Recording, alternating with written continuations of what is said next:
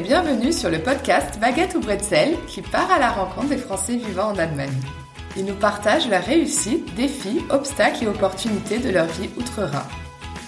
Je m'appelle Nathalie, j'ai 35 ans, je suis française et habite en Allemagne depuis maintenant 9 ans. Je vous donne rendez-vous un mercredi sur deux pour découvrir un nouveau portrait.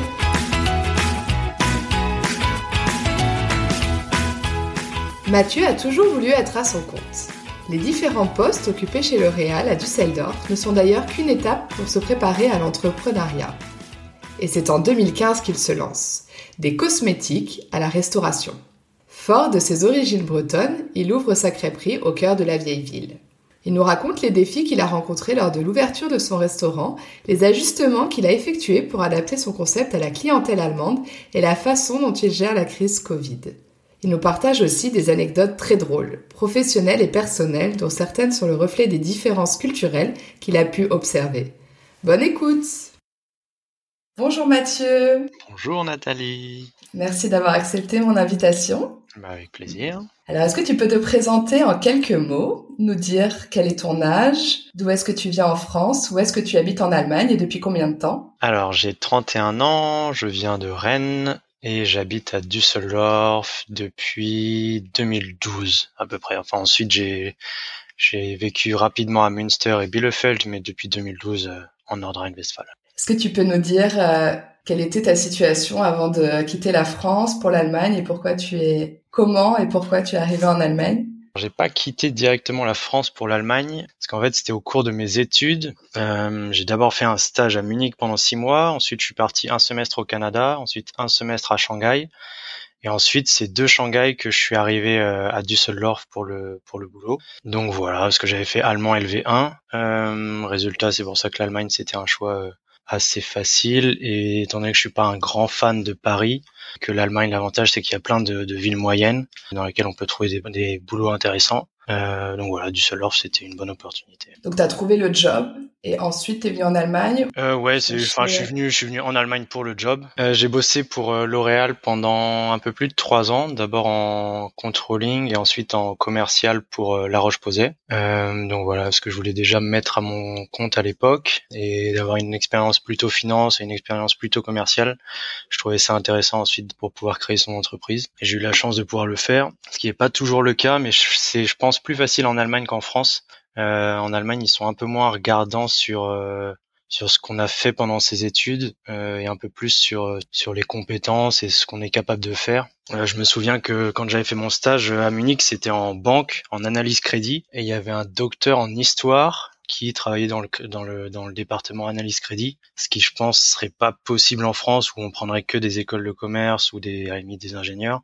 Mais je pense pas qu'on aurait un historien en, analyse crédit en France. Mais sauf que pour l'analyse de marché, pour euh, l'évolution euh, dans le temps, etc., euh, au final, un historien, c'est quand même pas mal du tout. un historien géographe, avec une spécialité économie un peu qu'il avait, mais c'était quand même plus euh, histoire-géographie. Et donc, euh, je pense qu'en France, j'aurais du mal aussi à passer de, de, contrôle financier à commercial. Souvent, en contrôle financier, on peut aller en logistique ou marketing en commercial, euh, mais de contrôle financier à commercial, c'est un peu plus compliqué. Donc, c'est la motivation là qui a primé ou Ouais, et puis j'avais j'avais la, la, confiance de, de mon de mon chef, c'était le, le DAF, qui savait que j'en étais capable, qui résultat a fait un peu le forcing euh, pour euh, pour que je puisse aller comme euh, comme commercial. Le directeur commercial était pas forcément très chaud au début, mais il m'a il m'a s'est laissé convaincre. Voilà et, mmh. et au final ça s'est bien passé, donc le directeur commercial était content aussi et, et voilà et tout le monde était content au final. Donc tu voulais déjà euh, monter ta boîte, tu t'étais déjà dit, euh, donc même avant l'Allemagne, avant d'arriver en Allemagne, tu t'étais déjà dit depuis. Euh, ouais, depuis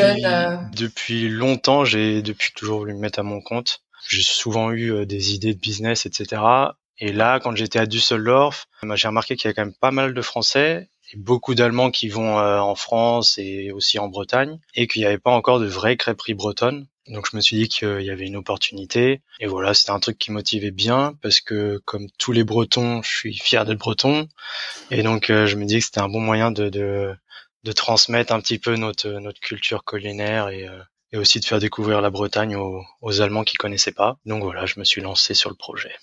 Et comment ça s'est passé? Donc, tu as commencé en parallèle avec ton job à, à L'Oréal ou à euh, Non, j'aurais dû. Ça aurait été plus malin. Euh, mais je m'étais dit que je voulais me, me mettre à concentrer à 100%. Ouais, voilà, que je voulais me mettre à fond dans le projet. Et le problème, c'est qu'à l'époque, il n'y avait pas beaucoup de local pour la gastronomie qui euh, qui était libre. Euh, et quand il y en avait un de libre, il y avait pas mal de concurrence sur le sur le local. Et si c'était par exemple un gastronome qui voulait ouvrir un deuxième ou un troisième restaurant, et eh ben le propriétaire du local était plus enclin à lui donner le local parce qu'il avait plus de chances euh, que le restaurant soit encore là dans 10, 15, 20 ans qu'un nouveau euh, qui avait aucune expérience dans la gastronomie. Euh, Jeune, de surcroît. et qui dont le risque était euh, qu'il soit six mois après en faillite et qu'ils doivent retrouver quelqu'un pour louer et qu'entre les deux locataires, bah, il y ait trois quatre mois de loyer qu'il est pas, enfin qui gagne pas quoi. Donc résultat, c'était pas facile de trouver un, un local. Est-ce que tu as eu euh, plusieurs refus avant de trouver le local dans lequel tu es? Bah déjà, il n'y avait pas beaucoup de libres, euh, qui en plus étaient dans ma catégorie de budget. Et il y en avait un particulièrement où on avait bien avancé, j'avais rencontré les propriétaires, etc. Et sauf que ouais, il y en a, il y en a un qui est arrivé euh, et qui a dit bah moi je le prends à 100% et et il avait déjà un, resto à côté et bah, ils m'ont dit bah t'es sympa, on t'aime bien, mais mais on préfère l'autre quoi. Et, euh, en plus le, parce que souvent dans les dans les dans les restaurants, c'est des énormes cuisines, etc. en arrière salle.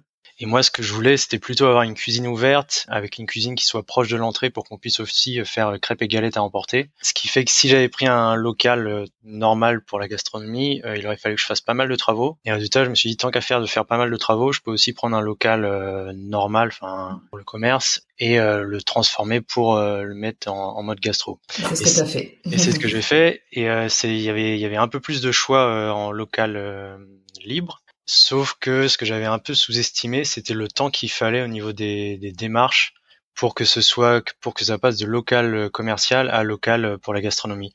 Parce qu'il faut faire un Nutzungsänderungsantrag, donc un changement de fonction de local, euh, auprès du Bauamt. Et j'avais misé sur trois mois à peu près. Et ça, ça m'a pris sept mois. Et c'était malheureusement sept mois où bah, j'avais plus mon salaire de L'Oréal parce que j'avais déjà quitté L'Oréal où il fallait déjà que je commence à rembourser mon prêt euh, que j'avais fait pour la crêperie, où il fallait déjà que je paye mon loyer.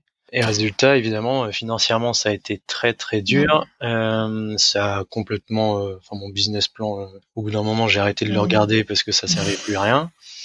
Euh, heureusement, il y a mon père, mon frère, euh, enfin ma famille euh, et ma femme qui m'ont aidé financièrement. Mais psychologiquement, c'était pas une pas une période facile parce que c'est beaucoup d'argent qu'on investit sans savoir si au final ça va marcher. En se disant, j'ai quitté un job qui était pas si mal et bien payé. Une zone de confort aussi. Voilà. Et donc ouais, c'était c'était une période difficile.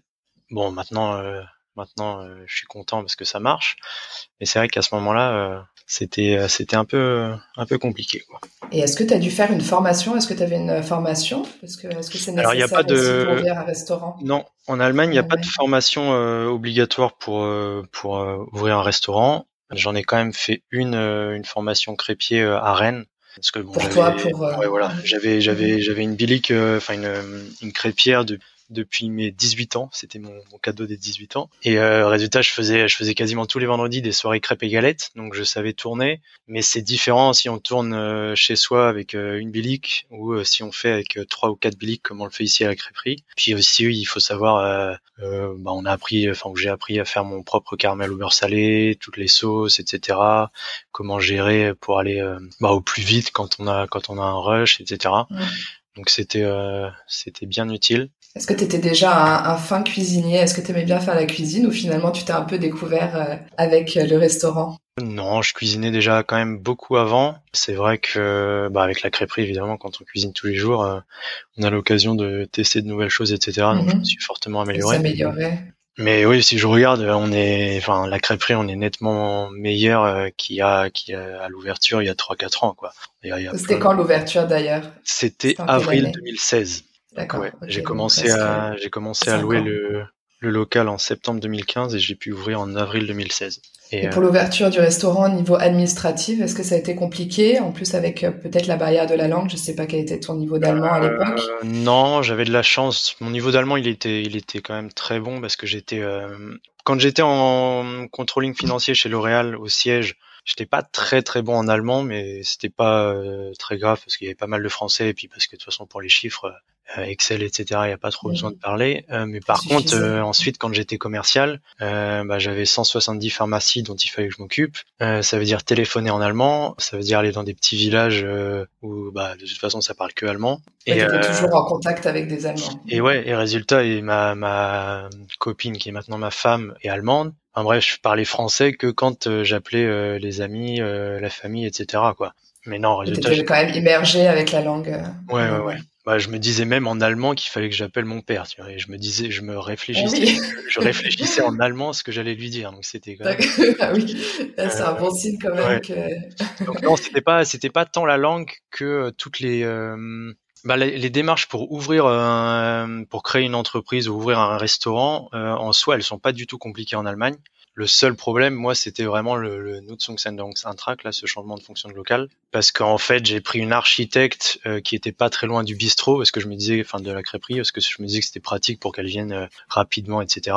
Sauf qu'elle avait pas beaucoup d'expérience dans ce dans ce changement de fonction du local qu'on a voulu faire au début simple pour que ça aille un peu plus vite. Euh, simple, ça voulait dire en gros, euh, euh, étant donné que j'ai un petit local, on pouvait faire une seule sortie de secours. en l'occurrence, c'est l'entrée. Ça, ça a été validé d'abord par le Bauamt. Une fois que c'est validé par le Bauamt, ça doit aller aux pompiers. Sauf que les pompiers, ils ont dit non, nous, on veut une deuxième sortie de secours. Donc il a fallu refaire le dossier. Euh, ça, on avait, on avait déjà perdu euh, deux trois mois. Mm. Donc il a fallu faire le dossier pour la deuxième sortie de secours. Le problème, c'est que la deuxième sortie de secours, euh, c'est la même sortie de secours qu'utilise euh, la boîte de nuit qui est sous le local. Et résultat, il a fallu qu'on ait les mêmes exigences qu'une boîte de nuit, à savoir, il y a un spécialiste du son, enfin Zarfer Steininger für Schallschutz, qui est venu ce qui est ce qui enfin c'est encore un truc aujourd'hui que je peux pas vraiment comprendre parce qu'on ferme à 22 ouais on ferme à 22 heures on est dans la Hallstatt où il y a plein de boîtes de nuit à Düsseldorf. On est au-dessus d'une boîte de nuit qui elle fait du bruit. Mm. enfin bref et là le spécialiste le temps qu'il vienne euh, bah tu perds encore une ou deux semaines. Ensuite euh, le spécialiste il prend 500 euros alors qu'il vient 30 minutes qui regarde les murs et dit ah non c'est bon et en plus vous fermez à 22 heures. Mm. enfin bref c'est plein de petits détails comme ça auxquels on pense pas et vous euh, c'est un peu les mauvaises surprises et en plus tant que t'avais pas cette autorisation tu pouvais pas ouvrir. J'imagine qu'il n'y avait pas cette deuxième sortie de secours. Donc c'est pour ça. Ça, ça a duré pas mal de temps. Et ouais, rétrospectivement, si j'avais su, je serais resté chez L'Oréal pour euh, pour continuer à gagner euh, de mm. l'argent. J'aurais mieux négocié euh, avec mon propriétaire pour lui dire bah je veux au moins trois mois de loyer gratuit pendant les travaux mm. et ou alors ce qui aurait été même encore plus intelligent, je veux avoir les loyers gratuits jusqu'à ce que j'ai l'autorisation d'ouvrir. Moi, je sais pas s'il aurait accepté, mais j'aurais pu demander. Oui, voilà, j'allais dire si la concurrence en face est. Euh, ah, c'est ça, ouais. à, l'époque, il y avait plus de concurrence que. À l'époque, à l'époque, il y avait plus de concurrence que maintenant. Maintenant, si on veut ouvrir un, local dans la gastronomie, euh, il y a malheureusement pas mal de choix. À cause du corona. Euh, voilà, ouais. Donc maintenant, il y a moyen de mieux négocier avec les propriétaires, mais c'était moins le cas à l'époque. Mais sinon, l'ouverture, euh, si on, si j'avais pris un local euh, de gastronomie euh, classique, j'aurais pu ouvrir plus rapidement et les mm. démarches sont pas très compliquées. Mais t'aurais peut-être pas eu ta, ta, petite cuisine à l'entrée. Ouais, voilà. Au départ. Donc bon, on peut pas tout avoir. Voilà. Est-ce que tu penses que si tu étais resté en France, euh, tu aurais ouvert une, une crêperie ou c'est le fait d'être en Allemagne qui t'a donné l'idée Tu t'es dit, voilà, je vais hmm, profiter de mon côté français, de mes connaissances et de ma culture pour euh, l'exporter en Allemagne. Ah, ouais, Bah ouais, si, si j'avais été en France, j'aurais pas fait de, j'aurais pas fait de crêperie, j'aurais peut-être, euh, ou même sûrement euh, tenté une autre idée de, de business, mais pas forcément dans la gastronomie aussi. Non, ouais. Mais c'est vrai que là, il y avait, il y avait l'opportunité à Düsseldorf et, euh, et c'est ça qui m'a, qui m'a bien botté. J'avais vu en plus à, ça m'avait un peu inspiré. À Hambourg, il y a une crêperie bretonne euh, qui marche bien. Euh, ça s'appelle T-Braze. D'accord. Donc avec un nom bien breton. C'est ça. Et ça, j'y étais allé avec une copine bretonne justement. Au début, je lui avais dit, mais attends, je vais pas aller dans une crêperie en Allemagne, etc. Et elle m'avait dit mais si, euh, en plus ils sont bretons et tout, c'est trop bon. Et, euh, et effectivement, et, c'était vraiment bien. Je m'étais dit mais franchement ça, du Düsseldorf, ça pourrait marcher aussi. Et donc je m'en suis un petit peu, euh, ça m'a motivé, ça m'a un petit peu inspiré aussi. Un truc que je trouvais bien, c'était justement que bah, toute l'équipe était, était française. Donc ça, c'est le cas aussi ici chez nous. Vous êtes combien en, Vous avez quoi T'as combien d'employés? Euh, Normalement, enfin avant Covid, deux temps plein et trois à quatre mini jobbers. Maintenant, on est plus un temps plein et, euh, et trois mini-jobbers. Et donc, ouais, tous, euh, tous français ou en tout cas qui parlent qui parlent français. Et, et c'est pour ça qu'on a beaucoup de Français aussi qui viennent à la crêperie. Je pense que sur 30% des tables, on a des Français. Ça veut pas dire qu'on a forcément 30% de Français. Ça peut par mhm. exemple être un Français qui vient avec, ah avec des Allemands. Ça, c'est quand même bien utile en, comme, en, ouais, comme ambassadeur euh, parce que sinon il y a beaucoup d'Allemands qui connaissent pas les, les, les, galettes, ils connaissent les crêpes, mais pas trop les galettes. Euh, et résultat, quand il y a un Français qui dit ah oui, je connais euh, un petit resto qui est pas mal, pas trop cher, etc. Et ben les Allemands ils se laissent facilement convaincre. Et euh, c'est pour ça qu'on a pas mal de d'Allemands qui viennent avec des Français. Et ce qui est cool, c'est quand justement ces Allemands-là qui viennent pour la première fois avec des Français reviennent, ils reviennent après, voilà, ils reviennent ensuite sans sans le pote français avec d'autres potes allemands. Voilà. C'est là où on se dit que bah on a on a réussi à, à les convaincre mm que les galettes, c'est quand même pas mal. Et alors, comment tu as dû adapter ton concept euh, à l'Allemagne au niveau, alors déjà pour la recherche du nom? Ouais, bah Herminique, c'est breton. c'est ça, ouais. Herminique, ça veut dire, euh, ça veut dire l'hermine en breton. Ce que je trouvais qu'avec l'hermine, on pouvait faire une petite tête sympa, un petit logo euh, cool.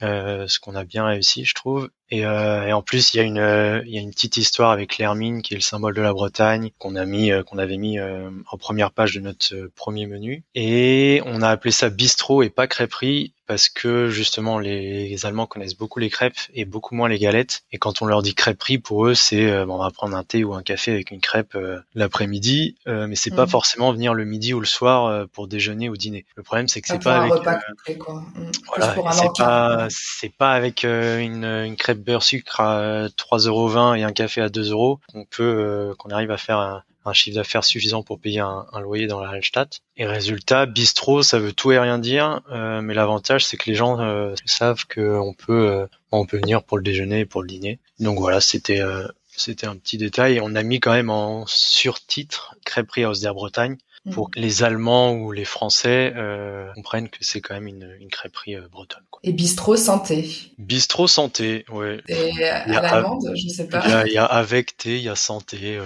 Et après au niveau de vos horaires d'ouverture, par exemple, parce que tu vas, tu vas nous le dire, mais ouais, les Allemands euh, mangent plus tôt que nous, surtout le soir.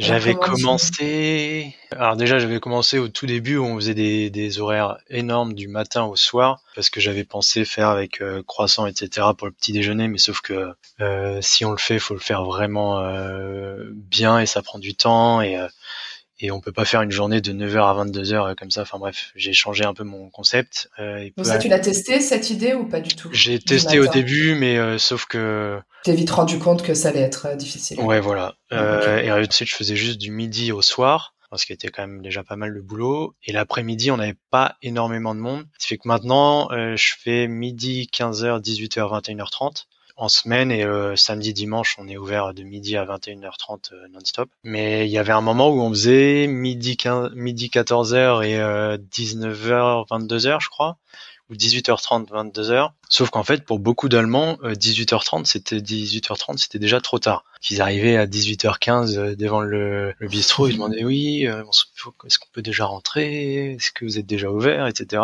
Et, euh, et résultat on a un peu on a, on a un peu adapté on a ouvert plus tôt et ce qui est marrant, c'est que vraiment, on a beaucoup de monde qui, qui arrive dès 18h. Donc des Allemands. Hein. Oui, ouais, des Allemands. Il n'y a, aucun Français qui arrive à 18h. Ou alors ils viennent mais pour prendre l'apéro, c'est un autre. Ah, oui. Ils prennent un petit pastis, etc. Ils sont contents et ensuite ils commencent ah, à. Ah ouais, c'est vrai, pastis aussi. ouais. Et ils viennent manger, ils commencent à manger vers 19h30. Et non, et les Allemands, ils arrivent à 18h et euh, ils mangent vite, donc ça arrive qu'à 18h45 ils soient partis. Mais ce qui est marrant, c'est que ouais, les, les, les Allemands à 18h45 ils ont ils ont fini ou 19h. Et résultat, ça arrive euh, si on n'a pas de Français qui arrive à 19h30, 20h, euh, bah ça arrive que à, à 20h30 euh, on n'est plus personne et on puisse on puisse fermer quoi. Ah ou alors il y a des ou alors il y a des Français qui arrivent à 19h30 et ils disent ah mais il y a personne etc. Est-ce que ça marche Qui s'inquiètent un peu pour nous? Et on leur dit bah on vient de faire un gros service, nous on est content. Et, et donc ouais on ça, ça arrive qu'on finisse euh, qu'on finisse euh, à 21h30 euh, bah on, on, met la enfin on a fini de ranger etc et, et on part ce qui est ce qui est dans la gastronomie en France je pense impensable quoi. Impossible ouais. Bon après c'est ce qui est encore mieux pour nous évidemment c'est quand il y a un deuxième service donc ça arrive euh, qu'il les français les espagnols les français ils arrivent à 20h les espagnols ils arrivent à 21h parce qu'on leur dit ils nous appellent avant oui vous fermez à 21h30 ou c'est la cuisine si Oui, ça peut paraître tôt. Ouais, ouais voilà. Mais le truc, c'est qu'au début, on fermait à 22h, mais si t'as personne, si t'as aucun français ou espagnol qui arrive, euh, bah, c'est long d'attendre jusqu'à 22h. Ouais. Mmh, mmh. Euh, en réalité, on est un peu flexible. On a mis 21h30. Euh, 21h30, c'est euh, la cuisine qui ferme si, si il reste du monde. Et on n'est pas non plus des fonctionnaires. Donc, mmh. si on voit qu'il y a des gens qui vont encore prendre des crêpes, bah, on les fait jusqu'à 21h45. Mais sinon, ouais, ça, ça arrive que les, les Espagnols, etc., arrivent quand même assez tard et que euh, dans ce cas-là, euh, on soit ouvert jusqu'à 23h, mais la cuisine ferme un peu plus tôt. Et au niveau des réservations, de la ponctualité, tu m'as raconté en off euh, qu'il y avait quand même petites anecdotes à raconter. Ouais, ouais, ouais. Bah, ce qui est assez marrant, c'est que les, les, les, Français, quand ils réservent, on s'attend à ce qu'ils arrivent un peu plus un peu plus tard. Ils réservent pour 20h, ils sont là à 20h15. Bon, bah, nous, on n'est pas on n'est pas étonné quoi. Mais un Allemand qui réserve pour 19h, c'est arrivé qu'ils nous appellent et qui disent, bah, on va être un petit peu en retard on sera là entre 19h05 et 19h10, euh, j'espère que c'est ok, etc. Au début, ça nous faisait un peu bizarre, ça, nous... ça va être un peu compliqué quand même, etc. Euh, mais euh, donc c'est c'est enfin c'est mignon quoi. C'est un peu une grande différence culturelle. Il y a une fois où ça m'a où ça nous a beaucoup moins fait rigoler. C'était une table de 4 qui avait réservé à, à 18h et j'avais mon le serveur qui avant le service fumait une clope dehors et il y avait justement un groupe de quatre qui attendait, il était 18h euh, moins 10 je crois. Ou... Et ils sont partis, et à 18h01, euh, ils ont appelé, et ils ont dit euh, oui, on avait réservé pour 18h, on était là à 18h moins 5 ou moins 10, mais vous étiez fermé, et vu qu'on avait faim, et ben on est parti dans un autre restaurant. Et là, je me dis, bah, si tu réserves pour 18h, tu bah viens à 18h, tu viens pas à 18h moins 5. Et si mmh. tu sais qu'on ouvre à 18h, tu t'étonnes pas qu'on soit pas ouvert à 18h moins 5.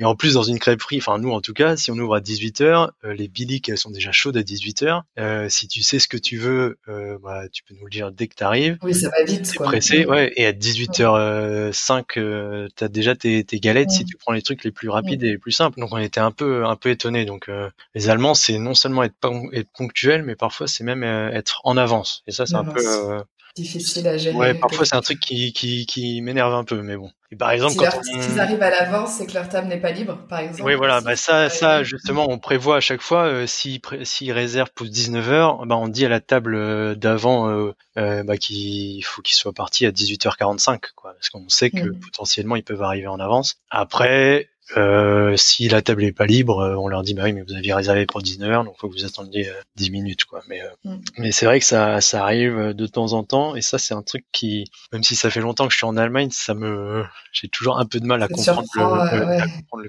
Et au niveau de la carte de ton menu, est-ce que tu as dû aussi faire des adapter Ouais, j'ai bah déjà il y a vu que moi je viens de Rennes parce qu'en Bretagne il y a deux type de, de pâte à galette. Il y a en Haute-Bretagne, donc là où je viens, euh, normalement c'est juste farine de sarrasin, eau et sel. Donc c'est la pâte que nous on utilise, ce qui fait qu'elle est végane, ce qui est pas forcément le cas en Basse-Bretagne parce que parfois ils mettent un petit peu de lait par exemple dedans. Et vu qu'elle est végane, que les Allemands euh, sont quand même très tournés végétariens, véganes, etc. Et ben on a des options véganes aussi, ce qui est très très rare encore en Bretagne ou en France de trouver euh, dans une crêperie des options véganes. Euh, donc ça c'est un point. L'autre point c'est que j'ai plus de galettes avec des pommes de terre, euh, je pense que les crêperies euh, françaises, parce que bon, je pense que tout le monde le sait. Les, la pomme de terre. les Allemands adorent les, pommes de terre. Et l'autre point aussi, c'est que les, les, Allemands qui connaissent pas les galettes, si on leur dit que les galettes c'est comme des crêpes mais avec de la farine de sarrasin, ils disent bon ok c'est salé, mais c'est quand même pas très euh, nourrissant. Quoi. Donc ils sont un peu inquiets, un peu inquiets. Quand ils lisent qu'il y a des patates dedans, ils disent ah je vais peut-être euh, être rassasié. Donc ça les rassure un peu. Et c'est vrai que les, les, galettes avec les pommes de terre marchent, euh, marchent quand même pas mal. Donc la pâte est végane, ce que tu disais, et après c'est au niveau des ingrédients aussi. Oui, voilà. Non, on a aussi une pâte à crêpes végane, avec euh, du lait d'avoine, euh, un petit peu de cidre, et qui elle marche aussi très très bien et qui justement est plus sucrée que la pâte à galette. Et même si on n'a pas beaucoup de clients véganes, bah ils reviennent assez souvent Déjà, c'est un bon signe parce que ça veut dire qu'ils aiment bien. Et en plus, ils viennent, euh, pareil, avec euh, des potes qui sont pas forcément véganes. Ce qui fait qu'on fait pas forcément beaucoup de pâtes à crêpes véganes. Mais vu que ça, ça nous amène quand même pas mal de monde, euh, parce qu'ils viennent à chaque fois avec des, avec des potes. donc, non, ça vaut le coup quand même. Et je pense qu'il y aura de plus en plus de, de végétariens, de véganes, etc. Mm. On a pas mal d'options végétariennes sur notre carte et quelques options véganes. Et après, donc euh, là depuis, euh, donc là vous êtes plus ouvert, j'imagine. depuis mars ou comment ça s'est passé ça, avec, Ouais, alors on a, on était fermé, je crois, de mi-mars à mi-mai. C'était, ouais, bah là on était complètement fermé. C'était pas spécialement, euh, enfin, en plus l'aide financière était pas très bonne à l'époque parce qu'en fait ils ont pas fait par rapport au, fixe, mais par rapport au nombre d'employés, ce qui était pas très logique à mon avis parce que les employés ils étaient tous en cours de sabbat, enfin en chômage partiel, mmh. donc on n'avait pas à payer les, les coûts des, des salariés et euh, c'est pas parce qu'on a beaucoup de salariés qu'on a des coûts fixes très élevés. Enfin, par exemple, un, un restaurant euh, dans la campagne autour de Düsseldorf, euh, il a un loyer qui est peut-être moins élevé que le mien, mais euh, il a peut-être beaucoup plus d'employés que moi. Et résultat, pour nous, euh, dans la Hallstatt, enfin, moi, j'ai reçu 9000 euros d'aide pour trois mois, donc 3000 euros par mois. Et c'est mon. C'était pour tout le monde, non J'ai l'impression que c'était. Bah, c'était c'était 9000 euros jusqu'à 5 jusqu'à 5 employés. D'accord. Et à partir de 5 employés, c'était 15 000 euros. Donc un, je sais pas moi, un restaurant dans la campagne qui a six employés, bah, il a touché 15 000 euros pour trois mois, donc 5 000 euros par mois, sachant qu'il n'avait pas payé les loyers parce qu'ils étaient en cours de. Euh, moi, j'ai reçu 3 000 euros par mois et j'ai un loyer à 2 980 euros. Donc, euh... Parce que tu es en plein, on l'a pas dit, mais tu es en plein centre dans la Hallstatt, dans ouais, la voilà. Et encore, moi, je suis pas dans, je suis pas dans une rue très très passante, ce qui fait que comparé euh, aux collègues qui sont dans les grosses rues passantes, pour eux, ils ont dû débourser des sommes, enfin c'est des milliers et des milliers d'euros qu'ils ont dû débourser à cause de ça. Et 9 000 euros, c'était pour la période, pour plusieurs mois. Hein, c'était pour trois mois, ouais. Donc ça faisait, ça faisait 3000 euros par mois, donc ça faisait mmh. juste, euh, mmh. un, enfin ça, ça compensait juste mon loyer.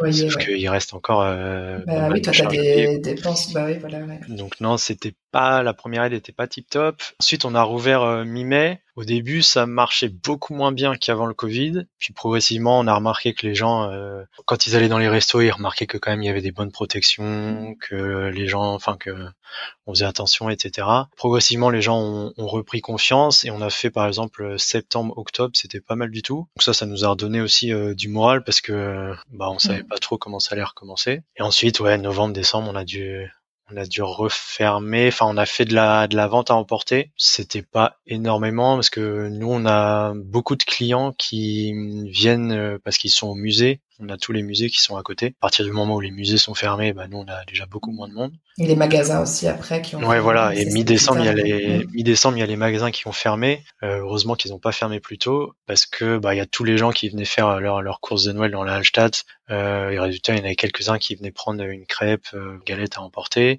ou qui venaient. On a le petit coin épicerie avec euh, notre caramel au beurre salé, notre liqueur caramel au beurre salé, quelque chose. Ça, vous l'avez vraiment développé ce coin épicerie film. Ouais, on l'a un peu, on l'a un peu poussé. Euh, bah déjà par exemple notre pâte à tartiner maison, euh, on l'avait pas avant, on la vendait pas en pot. Notre euh, la liqueur au caramel au beurre salé, ça c'est un truc qu'on a qu'on a travaillé euh, en novembre. Enfin, ces produits d'ailleurs, ils sont en vente sur votre site internet, j'ai vu. Ça vous l'aviez déjà, vous les aviez non, déjà ça le site le site internet, pareil, je l'ai fait je l'ai fait en octobre-novembre. Ouais, bah on a on a un peu plus le temps et c'est des c'est des choses une fois qu'on aura rouvert où on aura moins le temps. Et si ça nous permet de gagner un petit peu un complément autant le faire. Donc ouais, c'est c'est une période euh, qui n'est facile pour personne. Après, euh, ça permet de faire des, des choses euh, auxquelles on n'avait pas le temps avant, et puis ça permet de passer un peu de temps aussi en famille, ce qui est dans la gastronomie pas plus mal. le positif. Ouais, voilà.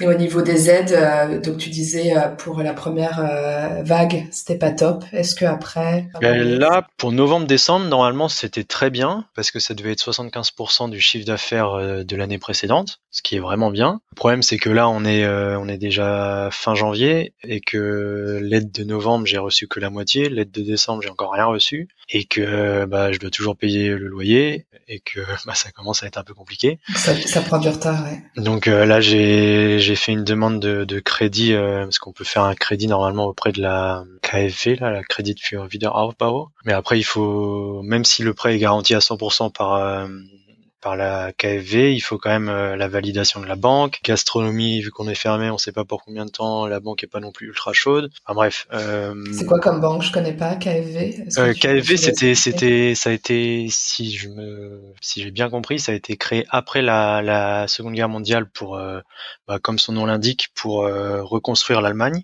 Crédit für Wiederaufbau. Bon, une fois que ça avait été reconstruit, ils ont gardé la banque, mais qui, par exemple, sert essentiellement pour les étudiants à avoir un prêt pour leurs études. C'est une banque qui est soutenue par l'État, mais tu dois quand même passer par ta banque classique. Et ensuite... Qui emprunte à la KFV. Ouais, voilà. En fait, tu rembourses, tu rembourses à ta banque classique, mais c'est un crédit à des à des taux plus intéressants quand tu es étudiant, qui est en partie, euh, par exemple, si t'as pas de, je sais pas moi, si tu es étudiant mais que tes parents ont pas euh, une garantie financière à apporter, eh ben c'est la KFV qui s'occupe de, de l'apporter. Et là, en l'occurrence, pour le Corona, c'est euh, bah, les tous les prêts qui sont pour les entreprises passent par la KFV. Donc là, tu avais fait une demande de crédit. Donc ouais, j'ai fait, genre, là je suis en train, euh, j'ai rempli les différents trucs, j'espère que ça va marcher ou que les aides vont arriver rapidement. C'est pour combler les aides justement qui n'arrivent pas Ouais, ouais, ouais, comme ça, ça permettra, euh, vu que j'ai le temps, euh, j'aimerais faire aussi quelques, quelques travaux, donc ça permettrait aussi d'investir un peu pour avoir un bistrot encore plus joli. Parce que les aides de novembre-décembre, elles sont bien, mais les aides de janvier, février, et puis je sais pas quand est-ce qu'on va ouvrir, mais probablement on aura des aides aussi pour mars parce que je pense pas qu'on va ouvrir en mars. Bah elles, elles sont, elles sont beaucoup moins bien. Euh, c'est les coûts fixes plus 1000 euros. Le problème, c'est que moi, j'avais fait un, crédit privé pour la crêperie parce que euh, à l'époque, j'avais pas eu de crédit euh, pour création d'entreprise parce que les statistiques dans la dans la gastronomie sont très mauvaises. Il y en a beaucoup qui essayent, beaucoup qui échouent. Et résultat, euh, vu que mon crédit est privé, il est pas sur mon compte des résultats. Et donc, bah, en gros, les 1000 euros, moi, j'ai j'ai zéro revenu en ce moment jusqu'à ce qu'on puisse rouvrir. Ouais, ouais, ouais, c'est pas pas évident. Et je pense qu'on attendra que les magasins soient rouverts euh, pour euh, rouvrir parce que mm. actuellement, euh, ouais, actuellement la Hallstatt ici, elle est, elle est, elle est morte. Il y a mm. même Rave to Go, Burger King, etc. Ils sont fermés. des grosses enseignes. Hein. Mm. Et non, et quand on se balade dans la Bolkerstrasse, la rue principale, c'est assez marquant de voir la différence quand on connaît la rue actuellement ou même Strasse. C'est vraiment il y a, y a personne. C'est assez et oui, j'espère que ça reprendra euh, d'ici euh, le printemps. C'est quoi ta... Bah, mon, mon, mon estimation. Ouais, ton estimation. Euh, comment tu vois les choses? Je pense que la gastronomie, on va être les derniers et qu'on pourra rouvrir en, début avril si tout se passe bien. Quoi. Si parallèlement, si la mutation elle augmente pas et si mm. la vaccination continue à bien bien avancer, mais avant avril, ça m'étonnerait. Il reste encore un peu de temps. Croisons les doigts, restons positifs. Et alors, qu'est-ce qui te surprend euh, encore euh, en Allemagne après huit ans passés euh, outre-Rhin? Bon, t'en as évoqué déjà quelques-unes, mais est-ce qu'il y a quelque chose d'autre que tu voudrais Ouais, si c'est plus par rapport euh, bah, niveau gastronomie, parce que j'ai pas mal d'Allemands ici qui disent oui, en France vous avez vraiment des marchés euh, euh, qui sont vraiment euh, très bien, etc. Et je dis bah oui, mais le problème c'est que ici chez vous, vous, vous pouvez avoir quelqu'un qui roule en Porsche, mais qui va chez Aldi ou Lidl faire ses achats, quoi. Euh, alors que en France, euh, c'est plutôt une voiture euh, un peu pourrie. Par contre, bah voilà, on va sur le marché acheter des bons légumes et des bons fruits. C'est la répartition des dépenses dans les foyers n'est pas la même. Bah, ouais. La voiture prime et puis finalement pour la nourriture, c'est pas un budget. Bah, c'est vrai que ça, c'est toujours un truc qui, qui m'étonne pas mal. Et même moi, avec ma femme, enfin, quand on fait les courses, euh, au début, elle me dit toujours, mais Mathieu, t'achètes le truc le plus cher, etc. bah oui, mais regarde au niveau des ingrédients, ça c'est pourri, ça c'est bien. Faut mettre le prix. Euh, bah voilà. Bon, maintenant, euh, elle a compris et, et, elle regarde plus l'étiquette caisse. C'est ça. mais euh, et puis elle est contente quand elle mange bien. Mais c'est vrai que ça c'est un truc qui m'étonne toujours un peu. Mais euh, sinon je trouve que fondamentalement, fondamentalement il n'y a pas non plus énormément de différence euh, entre la France et l'Allemagne. Après, ouais, c'est peut-être parce que justement, je revenais de Canada et du Canada et de la Chine, et que forcément, quand on revient en Allemagne, c'est l'Europe. Et, euh, résultat, en revenant en Allemagne, je me suis senti. Euh, il y a beaucoup de Français aussi à Düsseldorf, donc finalement, on en plus, ouais. Donc, euh, donc non, il y a pas. Ouais, ouais, il y a beaucoup de Français. Il y a même beaucoup de d'internationaux, et ça, je trouve ça quand même assez plaisant. Mm. Puis la qualité de vie est quand même est quand même sympa en Allemagne avec tous les parcs, etc. Donc. Euh, et est-ce que tu aurais une anecdote en tant que Français en Allemagne à nous raconter avec la langue ou... Bon, la langue, il y a les, il y a les euh, classiques. Euh, quand j'étais chez L'Oréal, par exemple, euh, je sais plus, j'avais dit une fois, euh, enfin, le, temps était un peu orageux, et j'ai dit Das Wetter ist schwül. non, j'ai dit Das Wetter ist schwül au lieu de dire schwül. et en gros j'ai dit le, temps est homosexuel au lieu de dire qu'il était lourd. Moi, sachant que chez L'Oréal il y a la moitié, bon j'exagère peut-être, mais non, ouais, j'exagère peut-être pas. Il y a la moitié des, des hommes qui sont homosexuels. Euh, ah évidemment, tout le monde était était mort de rien. ou sinon, quand j'étais commercial aussi, on vendait du mascara pour La Roche-Posay. Et donc il y a le, le, le pinceau, enfin ça s'appelle Burst. Mhm. Euh, et donc je disais, donc là vous avez un joli pinceau, euh, Sean Burst, et sauf qu'au lieu de dire Burst, j'ai dit Brust. Brust, avec et, la poitrine. voilà, ah, vous avez une jolie poitrine là. Donc évidemment. C'était une femme ou un homme? Là, c'était une femme, donc euh, donc ouais, c'était. Euh, ça, ça l'a bien fait marrer. Euh, sur le coup, j'ai pas trop compris. Euh, et ensuite, j'ai compris mon erreur. Donc voilà. Bon, après, c'est des choses qui font marrer tout le monde. oui, euh, voilà, voilà, c'est sûr. Euh, quand ça vient d'un Français ou d'un étranger. Euh, ah, sinon. C'est toujours mieux, ouais. Bah, j'avais une âne, ouais, après, c'était pas spécialement marrant, mais c'était un truc comme français qui, j'avais un peu appris à mes dépens. J'étais en, en, vélo. Et on avait eu une soirée avec L'Oréal où il y avait, bah, c'était alcool un peu à volonté, mais par contre il y avait que des petits fours. Et j'y étais avec un, un pote ch'ti euh, qui faisait 1m95 et résultat on s'est un peu euh, un peu concurrencé. J'étais un peu jeune et pas très malin à l'époque. Ça c'était euh, lui il était bah, je croyais que les bretons ils buvaient etc j'étais ah bah, je croyais que les ch'tis ils buvaient enfin bref on s'est mis c'était c'était le soir après le boulot. Et résultat on a fini pas mal bourré. Et je suis rentré en vélo. Le problème c'est que j'étais un peu trop éméché et que je me suis fait arrêter à vélo et que ça m'a coûté assez cher parce que. Ça combien? Ouais, ça m'a coûté plus de 1000 euros. Mais non. si. Pas vrai? Ah bah, maintenant, je rigole, mais à l'époque, ça ne ah me faisait pas du tout ah marrer. mais ouais, parce que le problème, c'est que euh, j'ai dû faire le MPU, Medizinische Psychologische Untersuchung, qui, ah sur... oui. Ouais, qui surnomme le Idiotentest. Et ça, c'est un truc, j'aurais pu perdre mon permis de conduire alors que j'étais à vélo. Et t'as 40% des gens qui échouent quand même euh, à ce test-là. Test. C'est quoi comme test euh...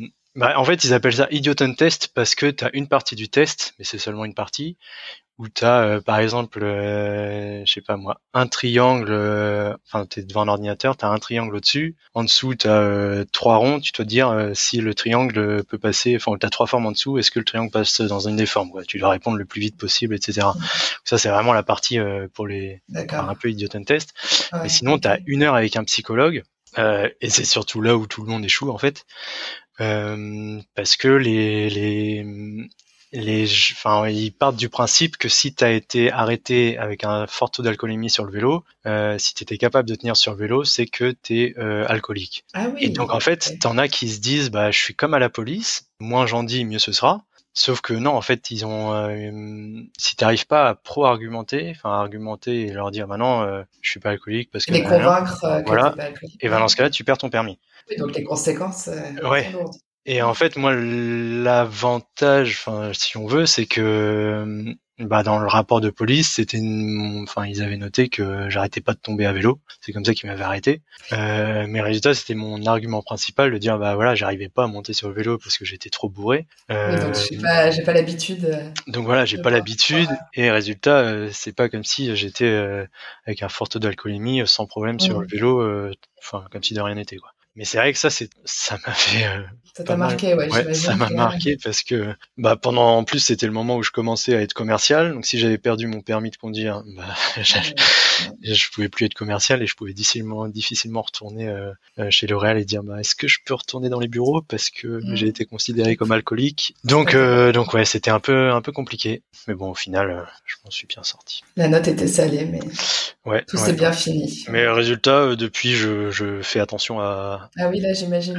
à beaucoup moins boire quand je. Je pense que là, après ton, histoire, je pense qu'on va tous faire. Un voilà, c'est pour ça. Pour tous ceux qui prennent le vélo et qui, vont en soirée, euh, faites attention. Et justement, t'en as, t'en as parce que t'as le psychologue qui leur demande, oui, euh, alors qu'est-ce que vous avez pris comme mesure pour arrêter? T'en as qui disent, euh, bah depuis, je prends plus le vélo, mais sauf que étant donné que la supposition c'est que t'es alcoolique, bah ça résout pas le problème de base. Mm. T'en as qui disent, oui, ça a été aucun problème pour arrêter, etc. Sauf que bah, si tu es vraiment supposé alcoolique, ben, ils disent ouais non, euh, soit il se ment à lui-même, soit il ment, mais dans tous les cas euh, c'est pas bon.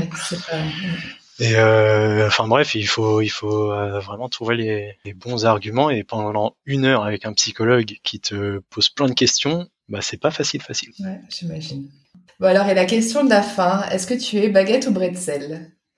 C'est pas facile ça comme question. On a le droit de dire ça dépend des moments. Oui, c'est attends, Ok. Bah pour un pour un sandwich euh, carrément baguette, mais euh, pour euh, sur le pouce, s'il faut que je prenne un train rapidement ou un truc comme ça, bretzel c'est quand même pas mal. Bon bah merci beaucoup Mathieu, bonne continuation pour ta crêperie, bistrot Herminique, je prononce bien? Bistrot oui. Herminique Oui oui, comme ça c'est D'accord, voilà, à Düsseldorf. Merci. Et au revoir Mathieu. Ciao.